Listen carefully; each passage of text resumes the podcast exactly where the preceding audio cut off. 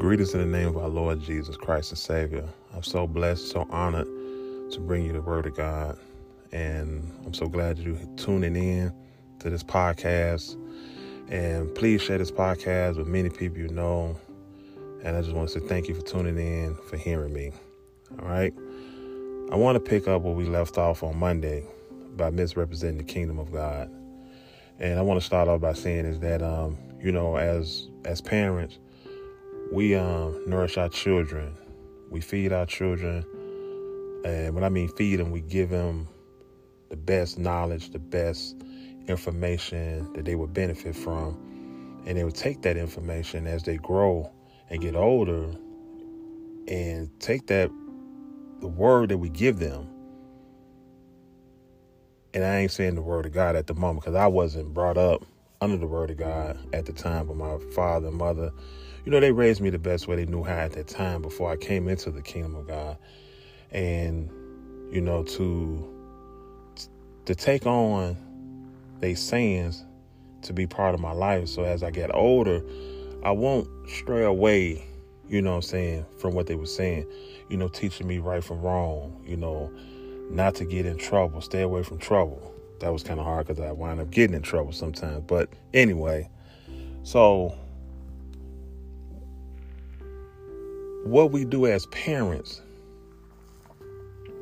we want to make sure that our children is representing us in the best way. You know, when a child do something or somebody on the street hear a child acting a certain way or using profanity, the first thing they say, do you talk like that around your parents or do you act like that around your parents?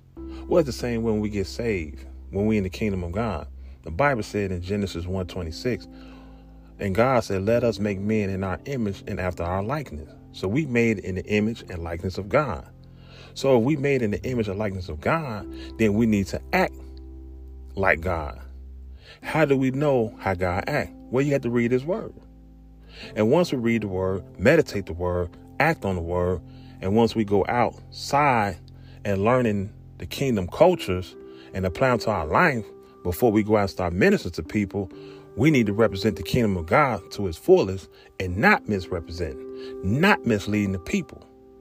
If you know there's something you're dealing with your life, then you should not be trying to minister to somebody and your life is not right. You cannot minister to somebody and you smoking a cigarette and you still talking about God can use me. God used the jackass in the Bible. Okay? If God would use the jackass to save somebody's life, he'd do it. He will use you to save somebody's life he need to, but God's not going to tolerate and keep on dealing with that sin that you are committing because you're not going to misrepresent him in his kingdom culture. You can't be minister to somebody and you sitting up they got a beer in your hand. You can't minister to somebody and you know you dealing with issues in your life, whether it's pornography, whatever it is, then you need to deal with that and not be misrepresenting the kingdom. Just because that person don't know what you're doing God knows what you're doing. Now, I'm not saying that God has given up on you, but God don't want you to misrepresent Him. God don't want you to misrepresent His kingdom culture. And it's not for us to be um, robots. It's God is protecting us from harm, from danger.